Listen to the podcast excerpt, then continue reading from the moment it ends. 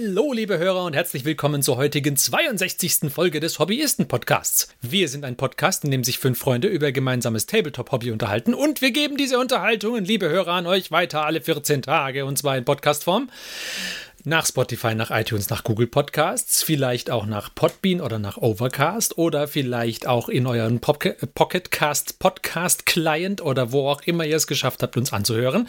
Egal wo, wir freuen uns sehr, dass ihr auch heute wieder dabei seid. Und wir stellen uns kurz vor, wir sind nämlich der Martin, Johannes, der Christian und ich, der Ferdi. So, und bevor wir heute in unser Hauptthema einsteigen, haben wir mal wieder eine Hörerfrage zu beantworten und das möchten wir doch gleich tun. Und zwar hat uns der Marcel geschrieben. Hallo Hobbyisten, habt ihr vielleicht Tipps zum Entfärben von Miniaturen, vor allem Minis aus Plastik von G W? Bisher habe ich versucht, die Minis längere Zeit in Sterilium einzulegen und dann mit einer Bürste zu bearbeiten. Die Ergebnisse sind allerdings sehr durchwachsen und nur teilweise zufriedenstellend. Gerade Minis, die eine relativ dicke Schicht Grundierung aufgetragen haben, haben sich als problematisch erwiesen. Vielleicht gibt es da ja noch Methoden, die ich nicht auf dem Schirm habe. So, was haben wir denn für Erfahrungen? Also ich habe bisher immer mal wieder Miniaturen entfernt und zwar genauso, wie der Marcel es hier beschrieben hat, indem ich sie in Sterilium eingelegt habe und dann mit der Zahnbürste geschrubbt. Nicht mit der Zahnbürste, mit der ich auch sonst meine Zähne schrubbe. Na, kannst du schon machen, aber danach solltest du nicht mehr deine Zähne damit putzen. Ja, ja, natürlich. Also ich habe auch schon mit Sterilium gearbeitet, aber was mir dann geholfen hat, war, die nicht rauszunehmen und zu schrubben, sondern quasi ähm, das Sterilium, also ich hatte die vorher auch ein bisschen eingelegt in so einem Glas, dass sie möglichst bedeckt sind damit und habe das dann aber umgefüllt in so eine Schüssel und habe dann quasi mit in diesem Sterilium angefangen zu schrubben mit der Zahnbürste. So habe ich das auch gemacht, ja. Das hat bei mir dann sehr gut funktioniert, weil ich habe vorher den Fehler gemacht, dass ich die aus dem Sterilium rausgenommen habe und quasi in der Hand dann geschrubbt hatte. Und dann waren sie nicht mehr im Sterilium und dann hat es irgendwie nur sehr, sehr kratzig und sehr schlecht funktioniert, weil das Sterilium ja auch gleich wieder verdunstet. Also das ist dafür designt, quasi direkt zu verdunsten.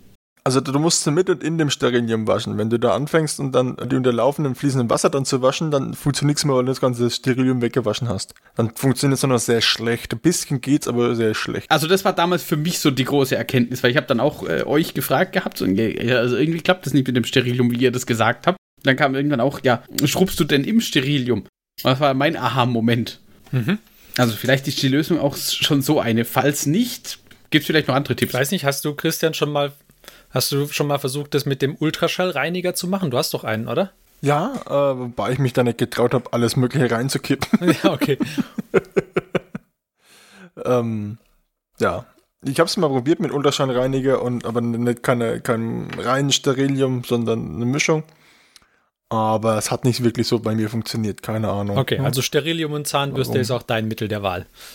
Ist mein Mittel der Wahl. Man muss natürlich sagen, äh, Grundierung geht nur bedingt mit weg. Hatte ich aber nie ein Problem damit großartig, wenn noch ein bisschen Grundierung drauf war. Wenn es halt noch dünn genug ist. Ja, wenn, wenn du halt die Minis irgendwie zum Beispiel hier eingekauft hast und dann willst du entfärben, weil eine furchtbar dicke Schicht drauf ist oder so, dann ist halt schon problematisch. Man muss auch bei, bei Sterilium beachten, wenn da die Geschichten drin, auch wenn da die Geschichten drauf sind, wenn man es lange einlegt, wird das Plastik sehr weich. Ja, genau. Mir sind da auch schon Sachen dann gebrochen, deswegen. Da habe ich auch schon irgendwelche Antennen dann abgebrochen oder sowas, weil es halt einfach dann so weich wurde, dass sobald ich die angefasst habe und angefangen habe zu schrubben mit der Zahnbürste, man gemerkt, wie sie so wegbiegt. Und es bleibt in den in, in irgendwelchen Ritzen und, und, und Spalten bleibt immer ein bisschen Grundierung hängen, fürchte ich. Also hundert Prozent kriegt man das nicht weg. Und Sandstrahlen und Co. fällt bei Miniaturen halt einfach weg, deswegen. Ich hatte das Problem auch, dass je nach Grundierung das auch unterschiedlich ist. Also ich hatte zum Beispiel alte Elder, die ich entfärben wollte und da ging die Grundierung auch nicht anständig weg. Und das Problem war aber danach, dass die Grundierung, die noch drauf war, die war angegriffen, aber nicht weg. Die ging nicht weg und abschaben war auch keine Option und dann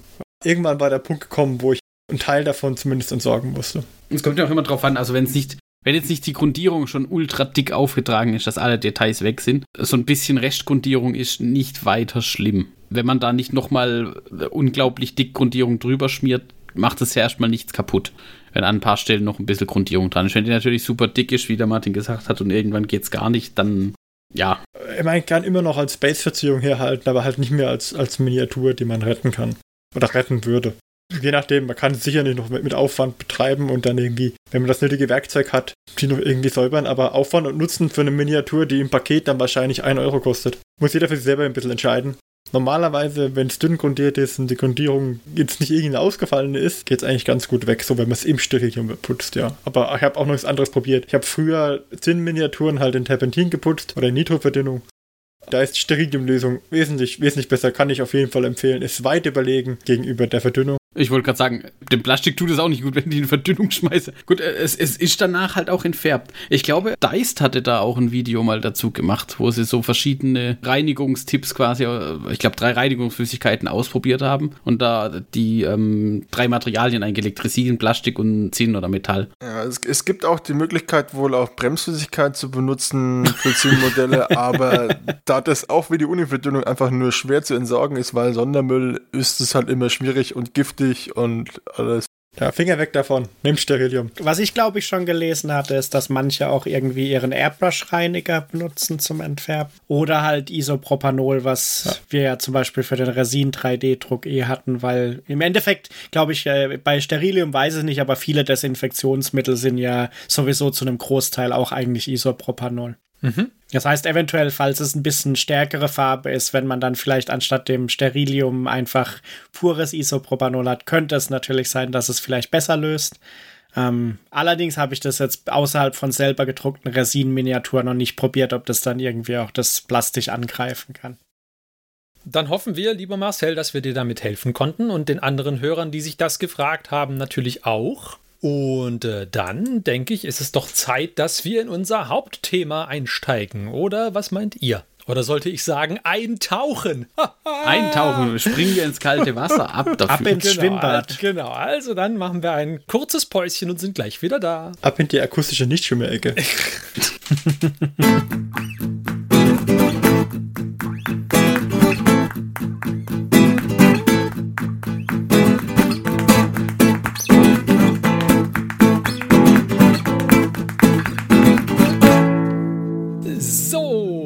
Und da sind wir wieder.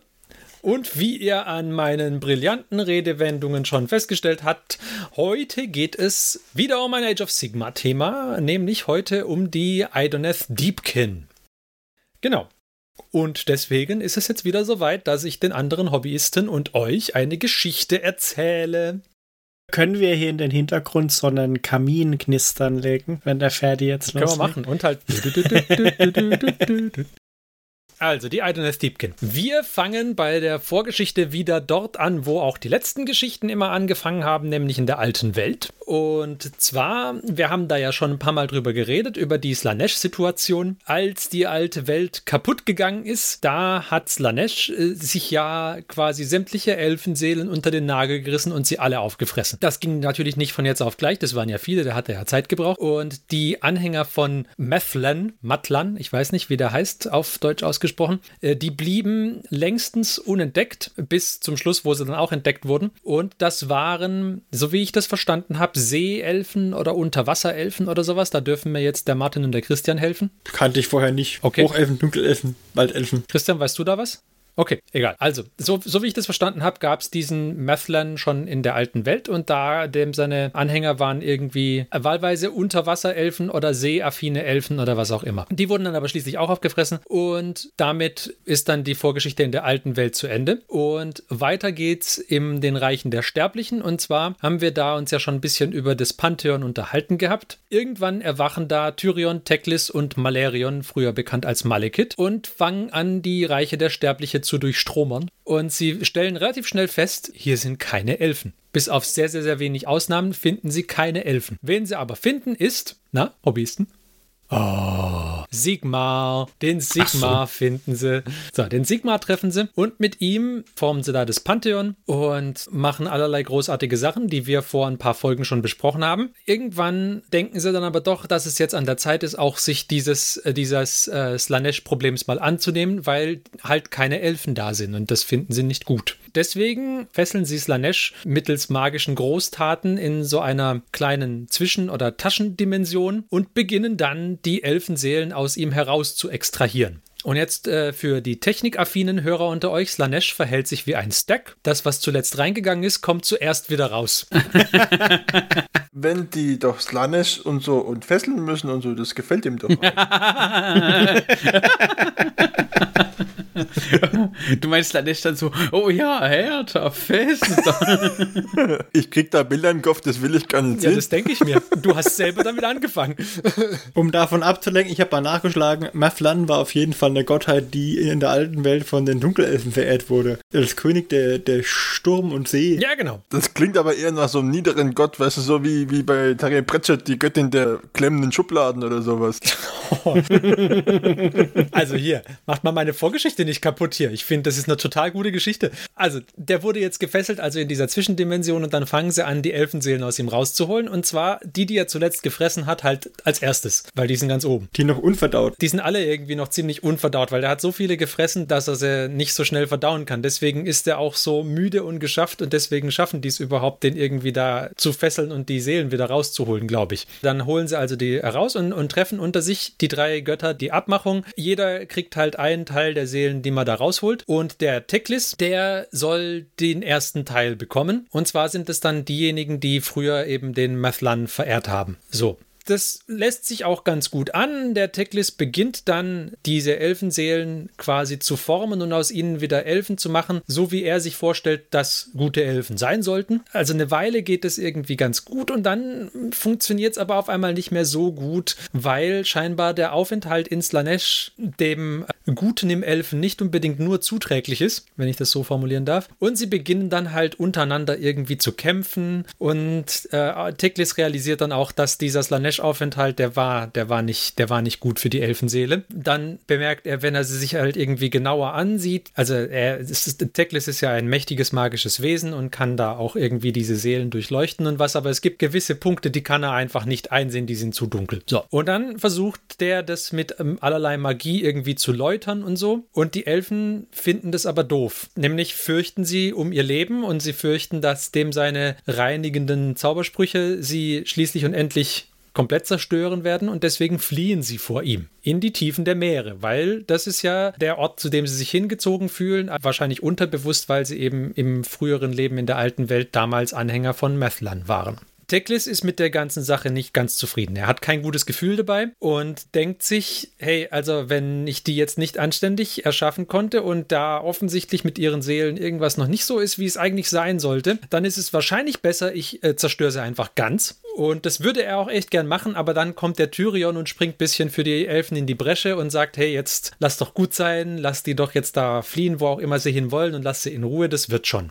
Er hört schließlich und endlich auf seinen Bruder und lässt sie in Ruhe. Und so beginnen quasi die Idoneth Deepkin zu existieren. Diese geflohenen Elfen sind das, was wir dann als Idoneth Deepkin kennen. Und die entwickeln sich da unter Wasser in verschiedenen Enklaven. Und über die Jahrhunderte oder Jahrtausende oder keine Ahnung wie lang, wahrscheinlich Jahrtausende, hat eben ihre, ihre Umgebung auch einen ziemlich profunden Einfluss auf sie. Und sie beginnen sich mehr auf so Druckeinflüsse und Vibrationen des Wassers und so zu verlassen, anstatt auf ihre Augen und Ohren. Sie lernen auch mit den ganzen Gefahren, die das Meer so birgt, umzugehen. Und das Meer in den Reichen der Sterblichen ist jetzt nicht so die angenehme Karibik, sondern das ist schon, da gibt es große Riesenaale und gefräßige Schildkröten und alles mögliche, also das ist jetzt kein super lebensfreundlicher Ort, aber sie lernen da halt irgendwie äh, zu leben und entwickeln sich in ihren Enklaven alle so ein bisschen unterschiedlich, aber sie merken relativ bald, dass sie alle ein gemeinsames Problem haben. Und das geht leider wieder zurück auf Slaanesh. Es stellt sich nämlich heraus, dass die Kontaminierung, die sie erfahren haben, während sie halt da drin waren,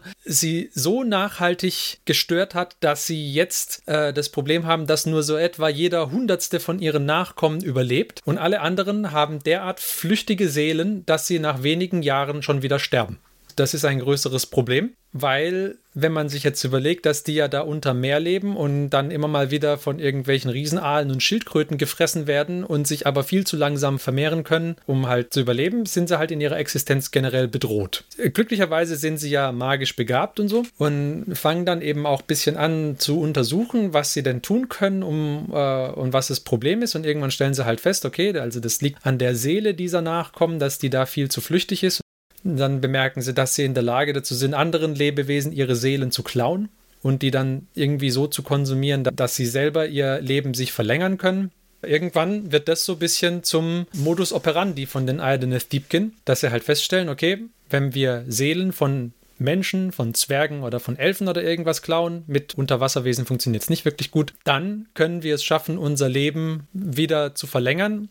Eine Seele reicht bei weitem nicht aus, um eine typische Elfenlebensspanne auszufüllen, aber indem sie gezielt immer mal wieder so Raubzüge veranstalten, schaffen sie es eben, ihre Bevölkerung zu retten, ihre Nachkommen zu sichern. So. Und diese ganze Seelenproblematik, die hat noch weiteren Einfluss auf sie, nämlich, äh, ich habe ja vorher schon gesagt, etwa jeder Hundertste wird so geboren, dass er auch alleine lebensfähig ist. Die anderen neunundneunzig nicht. Und diese Einteilung teilt auch schon die Idoneth Deepkin in zwei Kasten ein, nämlich die Namarti, das sind diejenigen, die Seelen haben, die nicht von, also die halt flüchtig sind, und die Akhelian oder Isharan. Oder Akhelian und Isharan, ich weiß nicht, wie sie im Deutschen heißen würden, ist auch egal. Die Namarti sind also, wie gesagt, die mit den flüchtigen Seelen, die darauf angewiesen sind, dass sie von außen eine Seele bekommen, die sie am Leben hält. Und die anderen, das sind die Adligen. Und das sind diejenigen, die halt zu den führenden Personen werden, zu den Kriegern und zu den Priestern. So, so viel mal zum Wesen der Idoneth Deepkin.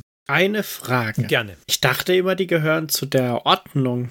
Aber die klauen da ständig Seelen von allen anderen? Ja. Ist das erlaubt? Das ist erlaubt. Sie hassen das Chaos. Das ist so der, äh, der Feind meines Feindes ist mein Freund oder so Logik. Ich denke, so eine Logik ist es. Der Battletome betont auch, dass es sich hier schon um eine sehr, sehr wackelige Allianz mit den Sigmariten und so handelt. Sie machen das halt, weil sie ansonsten aussterben, aber trotzdem ist es halt so, dass sie immer mal wieder herkommen und Seelen klauen. Und außer in der Ordnung lassen sie sich halt in, in nicht so vielen Allianzen einsortieren, weil sie lassen sich nicht in die Toten einsortieren, weil Nagash hat ein großes Problem mit jedem, der irgendwo Seelen mobst. Ja, das ist der Klassiker. Haben wir ja schon geklärt, dass er da nichts für übrig hat. Sie lassen sich nicht im Chaos einordnen, weil sie ein großes Problem mit Slaanesh haben und mit den anderen Chaosgöttern auch. Mit Destruction ist sowieso nicht so wirklich gut, Allianzen zu schmieden, und sie sind ja nicht wirklich darauf aus, einfach wahllos alles Mögliche kaputt zu hauen. Von daher passen sie am ehesten noch in die Ordnung rein. Aber natürlich ist es ein größeres Problem, dass sie immer mal wieder halt hergehen und Fischerdörfer plündern und die Einwohner ihrer Seelen berauben. Aber da sind wir auch schon bei der Sache. Diese Raubzüge, die sie veranstalten, also es ist jetzt nicht so, dass die da die ganze Zeit am Strand rummarodieren und alles plündern, was da ist, sondern diese Raubzüge, die sie veranstalten, muss man sich eher als so gezielte Nadelstiche vorstellen. Also sie suchen sich ein Ziel aus, sie wissen, da ist es halt irgendwie, da ist das äh, der Ort, wo wir hin müssen. Sie wissen, sie haben einen Plan, wie viele Seelen sie da ernten müssen sozusagen, holen sich die und dann verschwinden sie auch wieder. Ich weiß jetzt nicht, ob es das besser macht. Nee, macht's auch nicht. Wenn sie anstatt überall Seelen zu klauen, das in so Assassin-Missionen machen. Naja, aber das, das macht ja schon einen Unterschied, ob du die Bisons ausrottest, weil du's kannst, oder ob du halt ab und zu mal ein Bison erschießt, weil du das Fleisch brauchst. Top-Vergleich, Mike, Top-Vergleich. Wir brauchen das ja noch nicht zu bewerten, ob das jetzt gut oder böse ist, aber so machen sie es halt, weil sie nur so überleben können. Aber das heißt, die sind in einer, in der Allianz mit Sigmar und den anderen gegen das Chaos quasi. Ja. Zumindest, ob gewollt oder nicht gewollt, sei weiter hingestellt, aber sie mögen das Chaos. Genau, sie mögen das Chaos überhaupt nicht. Sie sind in der Ordnung, aber sie überfallen natürlich auch immer mal wieder andere Fraktionen der Ordnung, auch durchaus mal Silverneth oder so, um da halt Seelen zu klauen. Das äh, sorgt dann doch schon auch für Spannungen so in dieser Allianz. Das ist wie in jedem guten Haushalt. Es gibt unterschiedliche Fraktionen der Ordnung. Sozusagen. Also die, die einen sind von der Fraktion, sie räumen alles auf und staubsaugen schön, die anderen sind, solange es im Schrank ist und der Tür zu ist, sieht man nicht, dass es unordentlich ist. Ja, yeah. Vielleicht noch ein bisschen was zu diesen Raubzügen. Das kann man sich so vorstellen, die wohnen ja unter dem Meer und haben diese tollen Meeresreittiere und alles, aber die sind halt nicht so gut an Land, normalerweise. Ne, so, so ein Aal, der ist halt an Land jetzt eher verloren. Ah, die wandern weite Strecken. An Land? Echt jetzt? Ja. Okay, gut, anderes Thema. ähm, äh, die Aalwanderung zwischen den Gewässern heißt das Ganze. Moment, der europäische Aal wandert.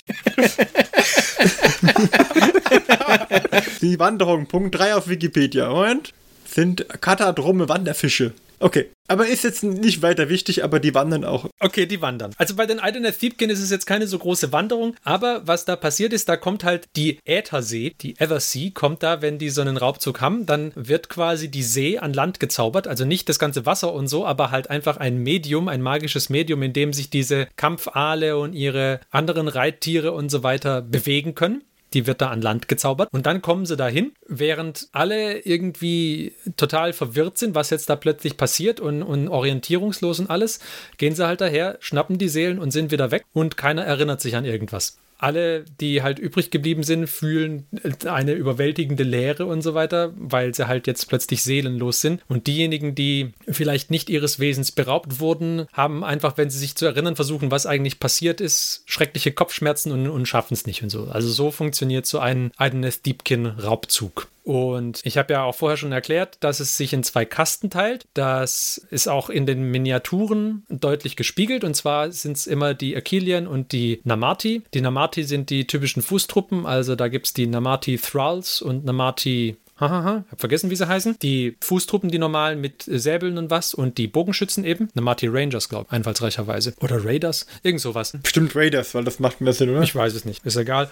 Ähm, und dann eben die Akhelians und die haben die, wie soll ich sagen, deutlich imposanteren Einheiten, weil da eben diese Akhelian Allopexes dabei sind, also die, die großen Haifische und die Fangmorra-Aale, wo diese Aalreiter drauf sitzen, die Schildkröten und so. Das sind so die, die Einteilungen und die Anführer sind natürlich alle ausnahmslos adlig und deswegen Akhelianer, ganz klar. So zum Beispiel dieser Akhelian Prince, beziehungsweise der High King Volturnos, je nachdem, wie man den, dieses Kit bauen möchte. Das sind natürlich auch alles Akhelianer und die ganzen Zauberer, die es gibt, zum Beispiel das großartige Isharan Tidecaster Modell oder sowas, das sind dann quasi die Priesterausprägung dieser Adligen. So setzen die sich zusammen, die Idoneth Deepkin. Und ich denke, das soll uns als Vorgeschichte reichen. Und jetzt können wir über die Vorgeschichte sprechen und über die Modelllinie. Wie findet ihr denn die Vorgeschichte?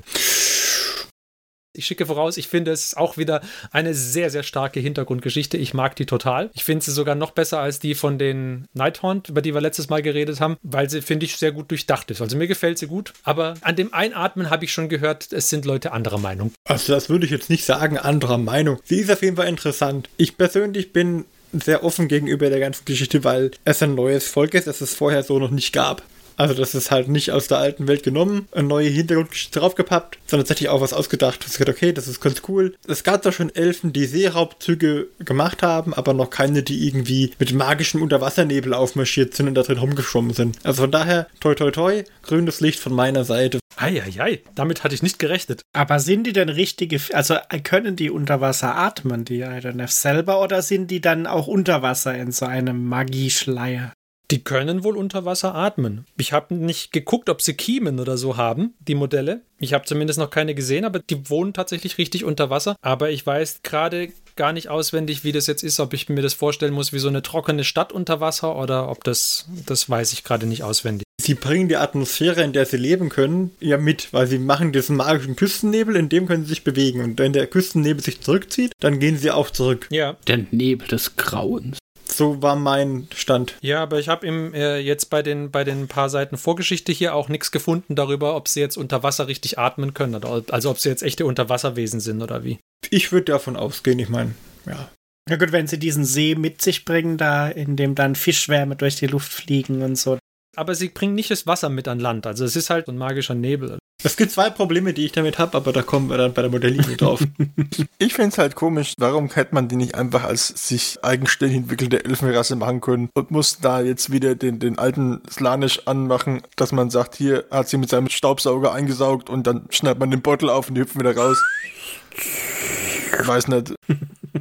Ich fände es besser, sie hätten sich einzeln so entwickelt, evolutionär über das Wasser. Mhm. Separat, ohne den ganzen Slaanesh hat ihre Seelen und so. Die können doch trotzdem vom Überfall leben. Ja. Es muss ja nicht drum, zwingend darum gehen, dass sie ihre Seele dann verlieren. Aber wenn das der Hintergrund ist. Also du hättest lieber Piratenwasserelfen gehabt. Ja, warum nicht? Ja. Wenn, dann will er Zombie-Piraten. Zombie-Piraten-Wasserelfen. Na, ohne Wasserelfen, einfach nur Zombie-Piraten. Das ist super. Zombie-Piraten sind immer super. Ich muss sagen, sie haben ja im Prinzip damit eine neue Rasse erschaffen, und zwar aus dem Dings. Und das sind ja auch quasi neue Elfen. Wenn wir jetzt mal die Geburt dieser Elfenseelen quasi weglassen, sind es ja quasi Elfen, die sich jetzt über die Jahrhunderte oder Jahrtausende hinweg dann entwickelt haben. Halt mit diesem Flaw, dass sie eben keine Seelen haben oder ihre Seelen beschädigt sind oder was auch immer. Und dafür finde ich es dann schon ganz interessant und auch ganz gut gemacht, dass man das halt so ein bisschen miteinander verbunden hat. Man hat gesagt, okay, es gab ja sowieso die Geschichte, dass Slaanesh die die Seelen der Elfen gefressen hat. Man hat halt immer wieder diese Querverbindungen drin. Man hätte ja jetzt auch sagen können, keine Ahnung, die Elfen haben irgendwie überlebt aus Gründen und wurden von Slaanesh nicht gefunden, weil sie vorher schon unter Wasser geflohen sind. Und dann fehlt aber wieder, okay, was, was bringst du dann als Begründung für die Überfälle? Grausamkeit. Dann würden sie aber definitiv nicht in Order reinpassen. Na gut, Dunkelelfen sind auch grausam und in Order drin, also von daher... Die sind in Order drin? Ja. Ich finde es halt ganz gut zu sehen, dass quasi alles so ineinander greift. Das finde ich auch, aber ich kann Christians Einwand schon verstehen, dass es auch nett wäre, quasi eine eigenständige Rasse hier zu haben, ohne Bezug zur alten Welt, also ohne, dass man versucht, das da unbedingt irgendwie reinzubringen. Ich finde beides valide, aber mir gefällt auch, wie der Bezug da quasi geschaffen wurde, finde ich sehr gut, gefällt mir gut. Ja klar, man hätte vielleicht, also man hätte ja auch einen komplett anderen Ansatz fahren können, aber mit dem Ansatz, den man da genommen hat, finde ich es halt schön, dass man das quasi so in das Gesamtdings halt auch einbindet. Ich meine, der komplett andere Ansatz ist doch der, den sie dann mit den Kuh-Elfen da gemacht haben. Wie heißen sie? Lumineth. Lumineth, genau, danke. Das ist ja dann die Elfenrasse, die sich quasi entwickelt hat, ohne dass sie irgendwie kontaminiert gewesen ist, glaube ich. Müsste ich jetzt nochmal selber genauer mich informieren, aber ich dachte, das sind diejenigen, die halt nicht vorher kontaminiert waren. Ist es nicht so, dass, was du vorher gesagt hast, ist doch, er wollte ja eigentlich, dass die, die jetzt die Idoneth sind, das, das wahrscheinlich werden, was jetzt die Lumineth sind, oder? Ja, im Wesentlichen hat er, glaube ich, das gewollt. Aber was sie gemeinsam haben, sind die... die Neigung zu seltsamen Kopfbedeckungen, habe ich das Gefühl. Ich sehe schon, wir sind bei der, bei der Modelllinie angekommen. Ja, bei den Kopfbedeckungen ist euch aufgefallen, dass die alle aussehen wie bei Mad Max. Mit diesen Gittern vor dem Gesicht und dann so Zacken dran. Ja, ein bisschen, ja. Muss ja nicht mal schlecht sein, man muss es aber mögen, das Thema. Mein größter Kritikpunkt ist, und das ist mir irgendwann mal aufgefallen, und seitdem sehe ich das jedes Mal, ist euch aufgefallen, dass die alle keine Haare haben? Ja, das ist nicht das Schlimmste, aber sprich weiter. Die haben keine Haare. Also die zwei Punkte. Die Rüstung ist Mad Max und die Modelle an sich haben alle keine Haare. Ist irgendwie, fehlt mir da was. Das ist wie Modelle ohne Beine. Was die auch nicht haben, zumindest die Namarti-Modelle, sind Augen. Na, ja, das stimmt.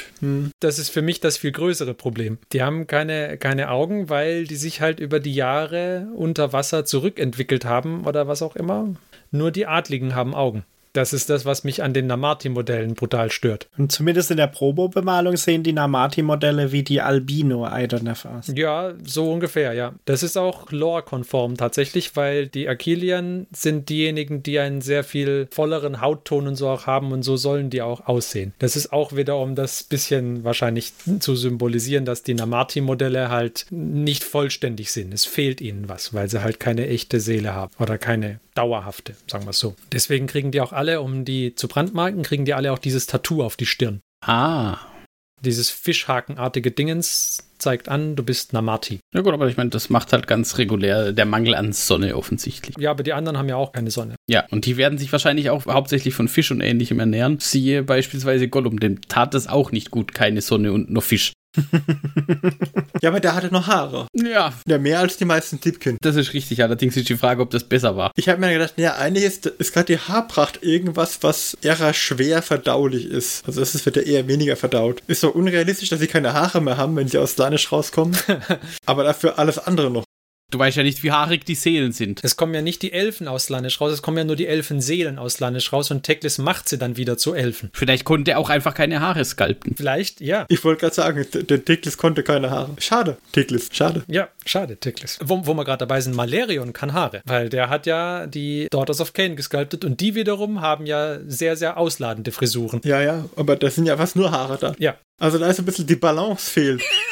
Ja gut, das was der eine halt nicht kann. Ja, generell Modelllinie. Ich finde die ganz schick. Mir gefallen sie sehr gut. Sie haben ein bisschen einen eigenen Stil, was schön ist. Ist mal ein bisschen Abwechslung zu den, zu den anderen Modellen halt. Aber wenn ich jetzt die Wahl hätte zwischen einem Waldelfen und einem Idoneth Deepkin, ich glaube, ich würde mich für, den, für die Waldelfen entscheiden. Wenn ich mich jetzt zwischen Idoneth und Lumineth entscheiden müsste, würde ich definitiv Idoneth nehmen. Und das fängt schon an, weil sie einfach coole Monster haben mit der Schildkröte und den Haien und den Aalen. Haben sie einfach saucoole Sachen dazu. Dein Lieblingsmonster muss doch definitiv der Lotan Warden of the Soul Ledgers sein, oder?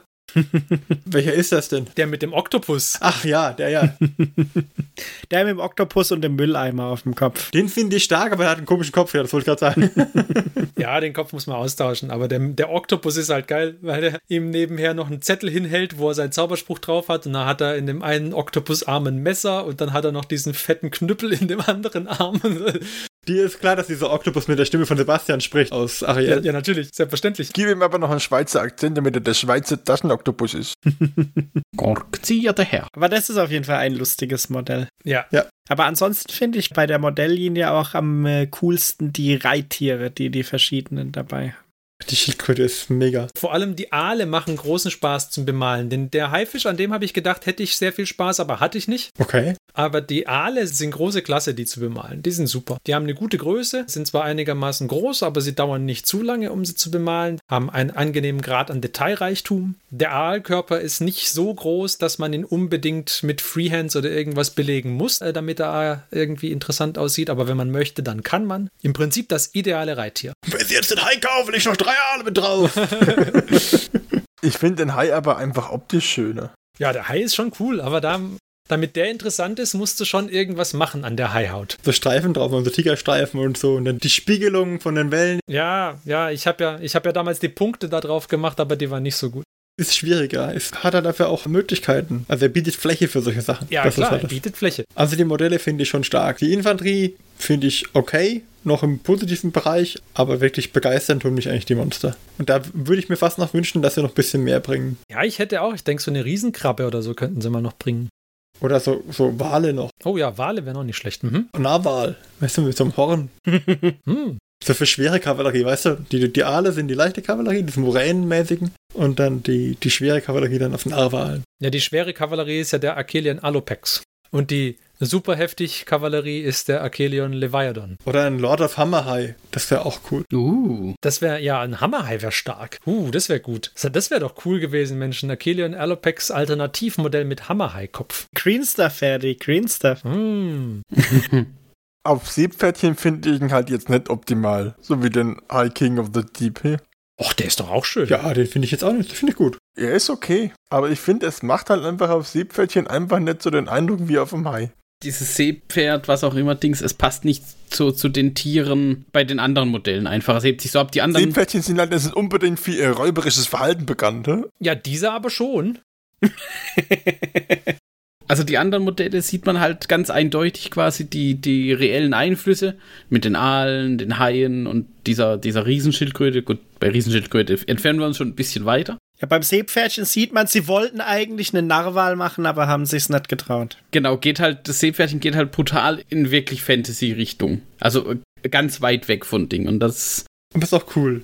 Ah, da hätte man vielleicht tatsächlich eine elegantere Lösung finden können, oder mehr an echte Tiere angelehnt. Wie es halt bei den Haien beispielsweise der Fall ist. Halt. Mhm, mh. Wenn der Christian einen Ameisenbär-Streitwagen haben kann, dann kann der Ferdi auch einen Feuerfisch-Streitwagen haben. Warum nicht? Da gibt es schon Optionen noch. Da haben sie sich halt eine ne Lücke gesucht, wo man tatsächlich noch was, was bauen kann. Vielleicht eine Seeigelsteinschleuder oder sowas. Könnte ich mir schon noch Sachen vorstellen. Was halt schade ist, ist, dass sie quasi seit dem Release von den Idoneth da nichts mehr dran gebaut haben an diese Range. Also da... Finde ich auch, hätte man noch was nachreichen können. Sie haben ja eine relativ große Range eigentlich und sie haben echt schöne Modelle dabei. Auch die, die nur Fußtruppen sind, N- nicht die Namarti, sondern da zum Beispiel diese Isharan Tidecaster oder so. Das finde ich ist ein sehr, sehr schönes Modell. Aber kamen die wirklich fast alle zeitgleich ums Release aus? Die kamen alle mehr oder weniger gleichzeitig, ja. Okay. Es kann sein, dass dieser Isharan Soulscryer, den es noch gibt, dass der irgendwann später nachgereicht wurde. Aber ansonsten kamen die alle sehr, sehr dicht ums Release. Und sie haben halt auch ihr eigenes Geländestück. Das Gloomtide Shipwreck, das finde ich auch sehr stark. Der Soulscryer kam aber laut Link zumindest auch zweitausendachtzehn, also nicht so viel später. Da müssen wir mal gucken, müssen wir aufpassen, nicht, dass dieses Shipback irgendwann weg ist und ich hab's nicht gekauft. Das wäre schlecht. Es ist online schon nicht mehr auf Lager, Martin. Oh, naja dann. Weil ich fand das eigentlich für den Preis, was man an, an Modell bekommt, fand es ziemlich gut. zwanzig Euro hat es gekostet, glaube ich, oder? vierzig U V P. Ja, vierzig. Offizieller Preis vierzig. Ich denke, wahrscheinlich hast du den Straßenpreis für etwa dreißig gekriegt, aber... Dann habe ich mich vertan. Mal gucken wir mal. Aber so spannend finde ich das auch nicht. Oh, ist schon gut. Als, als Scatter-Piranha kann ich das schon ganz gut verwenden, glaube ich, oder für, für andere. Ja, es, ist, es sind auch zwei Hälften, ja. Unser Wasserterrain bauen ist halt aber auch echt dankbar mit dem ganzen Aquariumsbedarf, den es gibt. Das ist richtig, ja. Korallen, die du da aufstellen kannst, so Fake-Korallen, da kann man schon viel machen. Genau. Ja. Ich denke, das mal zu den Idoneth Deepkin. Es gibt auch ähm, mindestens ein Buch zu denen, wenn man da was lesen möchte. Nämlich kam da irgendwann mal ein Roman über irgendeinen so einen arroganten Idoneth Prinz raus. Ich habe vergessen, wie es heißt. Es heißt The Learning. Nee, aber das ist, blo- nee, nee, nee, das ist bloß eine Kurzgeschichte gewesen, glaube ich. Nein, ist ja auch egal. Aber ich glaube, es war von David Guymer. Finde ich aber jetzt nicht, wie es heißt. The Court of the Blind King? Genau, The Court of the Blind King. Dankeschön. Ist es von David Guymer? Ja. Okay. The Court of the Blind King, das kam raus. Das ist ein, ein Buch. Ich weiß nicht, ob es gut ist oder schlecht. Ich habe es auch nicht gelesen. Aber wem das gefallen hat, dem sei dieses Buch mal latent empfohlen. Sagen wir es mal so. Und der Battletome ist wirklich sehr gut. Der hat mir sehr gut gefallen. Hat sehr schöne Bilder drin. Ist auch insgesamt gut geschrieben. Fand ich gut gemacht, kann ich auch empfehlen. Ähm, und ich finde nach wie vor, auch wenn ich meine leider nach wie vor, also mein großes Modell immer noch nicht fertig gemalt habe von ihnen, finde ich immer noch, ist eine sehr, sehr schöne Armee. Lohnt sich. Ein schönes Schlusswort. Dann äh, schließen wir doch unseren Hauptteil und machen auch diesmal wieder einen kurzen Hobbyfortschritt. Bis gleich.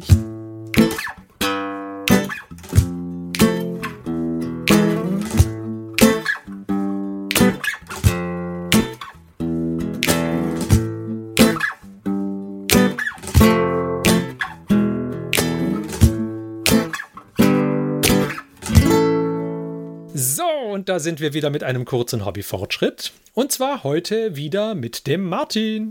Martin, erzähl doch mal, was hast du denn gemacht? Als Hobbyfortschritt habe ich tatsächlich nicht allzu viel gemacht. Ich habe nur ein Diorama bemalt. Ich bin auch noch nicht ganz fertig. Ich hatte ja so einen Samurai in fünfundsiebzig Millimeter Größe. Den wollte ich immer irgendwie an so einem Fluss oder irgend so einem kleinen See hinbasteln. Hab dazu verschiedene Bits gesammelt, also kleine Fische. Und der Johannes hat mir eine wunderkleine hübsche Frau auf so einem Koi ausgedruckt von... Das war Titanforge, oder? Titanforge, ja, genau, von Titanforge. Dann habe ich eben noch einen Baum von dem neuen G W-Set. Am Anfang hatte ich mir immer erst einen Baum geholt von den alten G W-Wäldern. Die haben so Seile dran, und aber so ein bisschen so Bits, die ein bisschen nicht mit dran passen. So Totenschädel oder was, ich glaube, ist auch mal mit dabei. Aber die neue Wildwood-Serie hat ja neue Wälder bekommen und die waren super knorrig. Und ich wollte, dass die Wurzeln ins Wasser ragen, wie bei einer Mangrove. Und das ließ sich mit denen super bewerkstelligen. Dann habe ich mir das also... zusammengesetzt und ich wollte unbedingt ja diesen Teich haben. Und jetzt ist es so, dass ich mit dem Gießen von Wasser immer so meine Schwierigkeiten hatte, weil ich dann das nicht sauber wegbekommen habe. Also, dass ich sagen kann, okay, ich habe da so eine Form und da gieße ich es rein, dann wird es fest und dann entferne ich die Form und dann habe ich diesen festen Block Resin, der mein Wasser darstellt. Und dann habe ich gesagt, okay, ich nehme eine Schüssel und mache da das Diorama rein. Und habe dann mir eine kleine Schüssel besorgt, so eine typische Müsli-Schüssel mit asiatischen Schriftzeichen drauf und wollte es da reinmachen. Die hatte ich dann ungefähr hm, zwei, drei Jahre bei mir rumstehen. Vielleicht mag, mag länger sein, ich weiß es nicht mehr. Bis ich durch Zufall, als ich in der Stadt war, das war noch hier auch schon wieder vor der Pandemie, also noch wieder zwei Jahre her, eine neue Schüssel gefunden habe. Eine weiße Schüssel mit einem blauen Muster drauf, also ohne Schriftzeichen. Nicht, dass ich irgendwie ein Diorama baue und später steht auf dem Schriftzeichen Hühnersuppe. Das wäre halt unpraktisch gewesen. Da habe ich dann in diese Schüssel alles reingemacht, meine kleine Landschaft, habe angefangen, das zu bemalen. Die Schüssel an sich ist auch fertig bemalt, mit dem Baum und den Felsen drin und so. Und dann habe ich kleine Fische bemalt. Mhm. Und habe die reingesetzt, habe dann jetzt auch angefangen, das Resin zu schichten. Ich habe mich nicht für ein Zwei-Komponenten, sondern für ein Ein-Komponenten-Resin entschieden, weil äh, ich hatte mal ein Zwei-Komponenten-Resin, es wurde sehr, sehr heiß. Da hatte ich ein bisschen Angst um die Fische zum Beispiel, dass die das nicht durchstehen. Deswegen habe ich mich für Ein-Komponenten entschieden. Das heißt aber, dass ich irgendwie drei Millimeter Schichten maximal gießen kann, weil danach muss er erst aushärten. Und das härtet so, ich habe geguckt, so, mh, zwei Tage sollte man es schon ruhen lassen. Ich gieße jetzt seit zwei Wochen an dem Ding und bin noch nicht ganz durch, aber ich hoffe, dass ich es diese Woche dann irgendwann voll habe, dass das Wasser bis oben hin steht. Und ist es dann tatsächlich hart oder ist es dann noch so gummiartig? Das wird hart.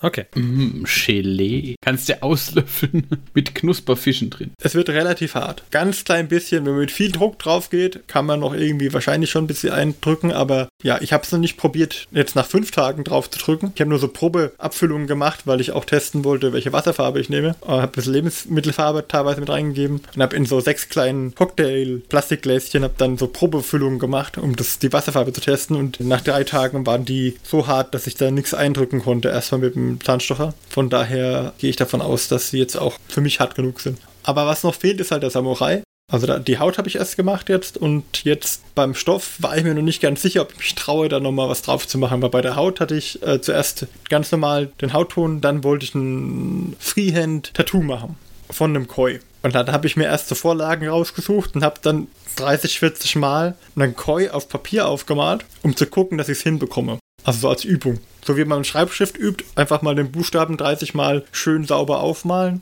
mal mit dem Stift und dann auch mit dem Pinsel, um zu gucken, ob ich es mit dem Pinsel hinbekomme. Und als ich mir einigermaßen sicher war, ich krieg's hin, habe ich zuerst die Haut versiegelt und habe es dann versucht aufzutragen. Es sah dann nicht so gut aus, wie ich es wollte. Dann habe ich es komplett mit äh, einem dunklen Schwarz und ein bisschen Hautfarbe aufgefüllt und habe dann weiße Flecken drauf gemacht, wie als wenn der Koi vollfarbig wäre und schwarz-weiß. Und dann sah es dann okay aus. Also so, dass ich es lassen konnte. Fand ich so, happy little mistake, war okay. Jetzt hat er einen Koi auf der Brust. Jetzt muss ich noch einen Stoff machen und ich weiß noch nicht, ob ich mich traue, dasselbe Muster, das auf der Schüssel ist, auch auf den Stoff zu übertragen. Da bin ich noch unschlüssig. Komm, trau dich. Komm schon, komm schon. Das hast du beim Koi auch gesagt. Ja. Ja, naja, aber du kannst ja auch das, das Muster zum Beispiel auf einer anderen grundierten Miniatur üben. Ja, ich würde auch nicht durchgehend machen, sondern nur halt einen Teil der Kleidung, weil die Kleidung ist aktuell komplett gelb. Ich habe nämlich das so gemacht, ich habe einen Beta-Fisch ausgedruckt, also kein Koi, aber so ein Beta. Und den habe ich gelb angemalt und habe den in die Mitte von dem Teich gesetzt, nach oben schauend, und der Samurai läuft zu den kleinen Steinweg runter in Richtung Teich und der ist auch gelb angezogen und hat ein Koi-Tattoo auf der Brust, sodass praktisch diese Verbindung zwischen den beiden da ist. Aber jetzt ist er halt komplett gelb, also gelbe Hose, gelbe Weste, die ja auch aufgeschlagen ist zur Hälfte, und so einen gelben Überwurf hat er an, aktuell. Und da würde ich halt auf eins, zum Beispiel auf den Überwurf, der ja relativ großflächig glatt ist, könnte ich dann das Muster drauf machen, zum Beispiel. Dass so ein bisschen mit weißen Strichen, so weiße Wellen drauf sind, im Gegensatz zu dem klassisch gelb der Hose. Aber da bin ich noch dran, der ist noch nicht fertig, aber der ganze Rest von dem Diorama bis auf den Samurai, der ist fertig. Also von daher, der Hobbyfortschritt ist ein Wip. Okay, cool. Also ich fand das Tattoo auch tatsächlich sehr gelungen, muss ich sagen. Ja. Sieht tatsächlich sehr gut aus. Ja, es ist nicht so, wie es in meinem Kopf war, sagen wir es so. Ich werde halt immer das andere sehen, was ich eigentlich wollte, was ich geübt hatte.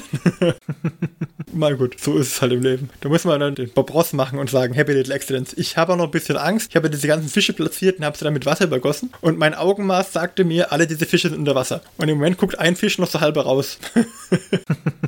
Ich muss noch ein bisschen Wasser nachgießen. Ja. Gut, vielleicht kommt da einfach mal an die Wasseroberfläche. Ja, wie so ein russisches U-Boot, dass das Eis rausbricht, ja. So. Ja, weiß ich. Irgendwelche Fischflocken reingefallen. Gedacht, oh, nom, nom, nom. Mal gucken. Den kriege ich irgendwo unter Wasser. Wenn wir nicht, dann müssen halt Seerosen drüber. Irgendwie sowas. Werden wir es sehen. Sehr schön. Vielen Dank, Martin. Und dann sind wir doch schon wieder angekommen am Ende unserer heutigen Folge, wa? So schnell kann es gehen, wenn man sich amüsiert. So schnell kann es gehen, ja. Time sure flies by when you're having fun. Liebe Hörer, wir danken euch, dass ihr auch heute wieder dabei wart, und wir freuen uns, wenn ihr in vierzehn Tagen auch wieder bei uns am Start seid, und bis dahin wünschen wir euch viel Spaß beim Hobby und sagen Tschüss. Wir waren der Mike, der Martin, der Johannes, der Christian und ich, der Ferdi. Bis zum nächsten Mal. Tschö. Tschüss. Tschö. Tschüss. Bis dann. Tschüss.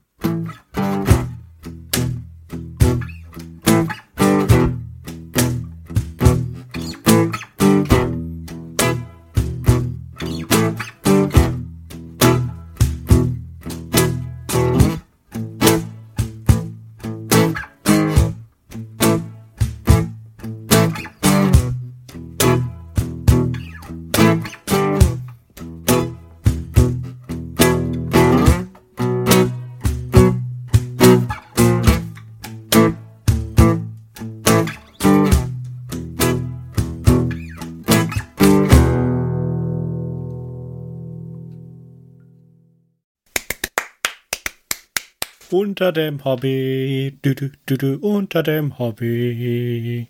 Du, du, du, du, du, du, du, du.